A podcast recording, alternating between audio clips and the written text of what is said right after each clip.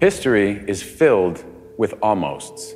You've seen the ads. Kyle Lowry has missed over 6,000 shots in his career. Don't be like Kyle and miss your opportunity again and again and again and again and again. Seriously? And again. Yeah. And again. They're selling FOMO, fear of missing out, and also courage and foresight. But if you want to make history, you got to call your own shots. And they're also warning you against being a coward or just lame. It's FTX. It's a safe and easy way to get into crypto. Eh, I don't think so.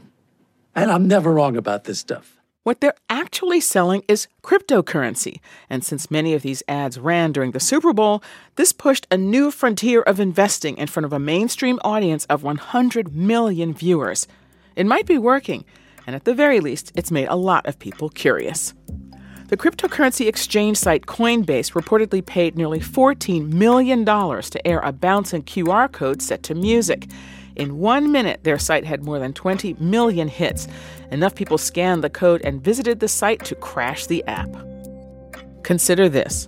Crypto companies are saying buy now or regret it later, urging us to join the cryptocurrency revolution and step into the future. But besides a hot and heavy sales pitch, what exactly is it they're selling? And why do others say most people need to take a very deep breath before jumping in?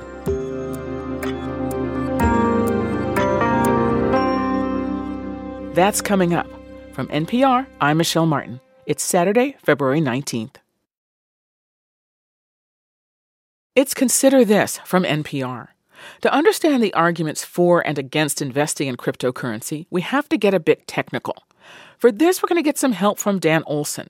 He's a Canadian YouTuber whose video, Line Goes Up The Problem with NFTs, has more than 5.5 million views and takes a deep dive into things like Bitcoin and Ethereum, two kinds of cryptocurrency or digital currency designed with a specific goal in mind. Philosophically, Bitcoin and cryptocurrency in general was paraded as an end to banks and centralized currency. So, unlike traditional currencies whose value is regulated by banks and governing bodies, cryptocurrencies are built on a decentralized network called blockchain. A giant log of transactions. Blockchain functions like a public digital ledger where sales are recorded and verified. So, what can you buy with a digital currency? In its early days, let's keep it real, some of the more common uses were for shaking people down with ransomware or buying illegal services or drugs. But you can also buy cryptocurrency as an investment, like a stock or bond. Or you can buy NFTs. Non fungible tokens. NFTs are digital assets like an image, a GIF, or an outfit worn by a character in an online game, really anything digital, but they are strictly unique or non fungible. Strict uniqueness is a way of saying that two different things are different things, even if they're different copies of the same thing. Now, you might be wondering, why would I buy an NFT when I could just look at an image, video, whatever, for free? Think a video clip of LeBron dunking. Holden Reneker understands the confusion even though he has gone all in on buying NFTs of famous professional basketball moments called NBA Top Shots. I think it's a psychology that I, you know, even can't wrap my head around sometimes, but you own something that is limited in a way, but it's, I don't know, it's an authenticated, verifiable, um, little piece of the NBA that you own as a fan. It's a different way of thinking about traditional objects that people own. And it's an investment. Reneker spent $11,000 on 75 NBA top shots, and now he estimates that collectively they're worth $65,000. It's a growing market, and there are fierce proponents and many critics. William Bernstein, a financial theorist and author of The Delusions of Crowds, is one of those critics. When you see people around you getting rich, you want to become rich too. And the world's most pleasing narrative is the one that you're going to become effortlessly rich. YouTuber Dan Olson agrees that NFT trading can be intoxicating, although he wouldn't agree that it is effortless. The value of NFTs, just like the value of cryptocurrency, changes so quickly you have to be extremely plugged in to perform well. It becomes an obsession. It's it's hitting a lot of the same trigger points as like gambling addictions, you know. It's a lot like slot machines. Both Bernstein and Olson believe we're seeing a rapidly inflating bubble. You know, if you if you read historical descriptions. All you have to do is change a couple of the names, and, and you might as well be reading the Wall Street Journal. Even pro crypto people are like, yeah, there's, will begrudgingly admit that it's pretty bubbly right now. According to market tracker DappRadar, the NFT market surpassed $25 billion in 2021, up from just under $95 million the year before. The trick with bubbles is they can go on for a long time before they finally burn out. And and that's, you know, one of the characteristics of bubbles is you can feel like a fool for a very long time until the bubble meets its inevitable end. And this feeling that you're missing out on a good investment is what crypto companies are selling right now. Coming up, while critics warn of a bubble and a scam, some digital artists are embracing NFTs as the future. Badiucao is a Chinese dissident artist currently living in Melbourne, Australia. Badiucao is a pseudonym, by the way, meant to protect his identity. As an artist, I've been subject to harassment and censorship constantly. My family back in Shanghai got harassed by the national security police every time when I have major um, event like exhibition or art display in important places. Badiucao's art is very critical of China's communist government. He recently created satirical Olympic posters to bring attention to China's human rights violations, including against the Uyghur minority. He says when his work exists in the physical world in an art gallery or museum, censorship is always a possibility, even outside of China. But that's not the case online. Online space is definitely some place that I can enjoy freedom and security um, to kind of keep a record of my art. And definitely blockchain and NFT world is providing a very safe space because it's the very nature uh, of cryptocurrency. NFTs cannot be deleted, and when you create or mint an NFT, there's a record of ownership. Not to mention, when you're converting your digital asset into an NFT, you can set up how much you'll be paid in royalties if your art gets sold again later on. That's a huge selling point for digital artists who are generally ignored in the traditional art market. And Badi patrons can breathe a sigh of relief as well. Even for people who want to support you, they will have concern once they purchase your art or giving a donation, then they will be targeted by the Chinese government. But NFT and blockchain inherently giving a opportunity for the buyers or collectors a safe way to support political artists uh, like myself and many others. But Badiucao acknowledges that while NFTs can be a good way to make sure that political art can be seen and preserved, that's not what's getting attention. We haven't really seen a lot of political art that appearing on the platforms. What we're thinking about NFT are still those monkey hats and kind of ridiculous collection. What he's talking about there is Bored Ape Yacht Club, a collection of cartoon ape profiles that are a hot commodity right now. Another popular NFT depicts an animated GIF of a flying cat with a Pop Tart body.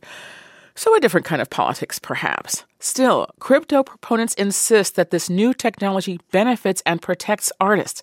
And while it has been a lucrative space for many creators, there are also some pitfalls, ones that Dan Olson, the YouTuber, set out to highlight. David Gerard, author of Attack of the 50 Foot Blockchain, summarized it on his blog very succinctly as such. NFTs are entirely for the benefit of the crypto grifters. The only purpose the artists serve is as aspiring suckers to pump the concept of crypto, and of course to buy cryptocurrency to pay for minting NFTs. Sometimes the artist gets some crumbs to keep them pumping the concept of crypto. And then there are the more straightforward scams.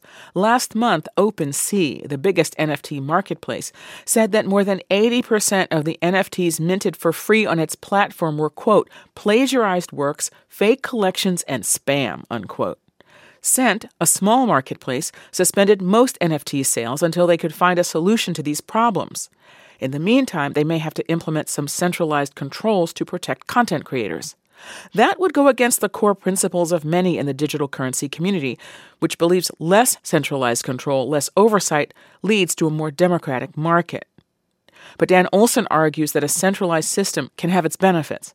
He says cryptocurrency and the NFT market are an example of a free market in its purest form, and he doesn't think that's necessarily a good thing. The sophisticated ideological political goals of the system, which is to, you know, really go all in on this anti government, anti structure, anti taxes, anti social services, anti safety net, anti consumer protection philosophy of like how the world should be run. And I think that's ultimately just like deeply destructive to the fabric of our society.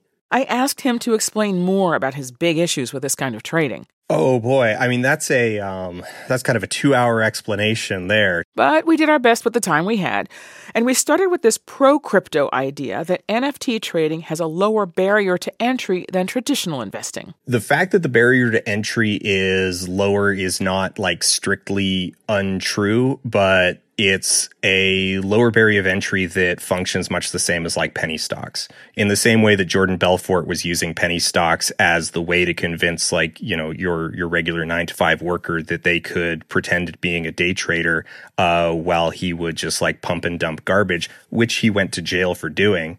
Um, crypto functions along like the exact same psychological lines. You know, it's this fake version of democratizing the finance industry, which, you know, we have to ask ourselves the question of is the finance industry uh, something that even should be democratized or encouraged in the first place? And a lot of it, it's just, it's smoke and mirrors. So it's like, is this an easier entry point for regular people to get into investing well sure if you torture the definition of like what investing is. Because you're not really like you're not investing in in a company that's going to survive based off of its ability to generate a good product that people want to use for a reasonable price at a fair market rate or based off of intangibles like hey they they treat their employees well you know that that then that company does well and pays out dividends. You're basically gambling on like okay is is someone in the future going to be willing to pay more for this for reasons that I don't particularly care about or you know need to be concerned about. Question mark question mark question mark. You're you're rolling the dice on it. And sort of the only compelling counter argument that I've run into uh, against that is this like well you're kind of just describing like you know you're describing a lot of tech stocks if you word it that way to which my response is like yeah yeah, this is this is not just a crypto problem. Like crypto is just this very outsized expression of a lot of problems that our systems already have. Hmm. Well, if it's if it is like gambling, you know, there's people who can gamble for fun, and if they get an endorphin rush over it, fine. And then there's people for whom it becomes really dangerous, right? It becomes like an addiction. If it's just kind of a hobby, what's the harm? Well, that's that's compartmentalization. That's disconnecting the the the local behavior from the uh, the system as a whole and what the system is meant to do. So, is light gambling per se wrong? No, not not really. But is a predatory casino that like will will offer people like you know back in the day like 50 bucks round trip plane tickets to get you to Vegas and 20 bucks a night hotel rooms, uh, free drinks, and then just this inescapable labyrinth of slot machines. It's predatory. It's designed to get people in. It specifically targets people who have just enough money to lose that they can play, but not so much money that they feel secure, like passing up the opportunity and that's i think part of the really dangerous stuff like the the ad push the ad spam the bot spam the messaging around like oh you got to get in now you got to get in early this is going to take off it's the future you could make 10 times, 100 times returns just sitting around doing nothing purely by buying in now. All of that messaging, it's, it's the exact same kind of financial predation that we've seen over and over and over again through payday loan industries, like every scummy, garbage, exploitative, business that focuses on exploiting the poor and the tenuously middle class like it's just it's all it's all ramped up to 11 and being just hammered at us day in and day out. You know that's an extremely old tactic that's targeted at at people like me. It's targeted at uh at like insecure white men you know like it, for centuries, you can get great results just by challenging men on their manliness and saying it's like, well, you're not a real man if you're not engaging in these risky behav- behaviors. It's an extremely effective, you know, tried and true marketing technique. Um, so it's no surprise that it's getting rolled out for this stuff. That was Dan Olson. He is a YouTube creator. His channel is called Folding Ideas.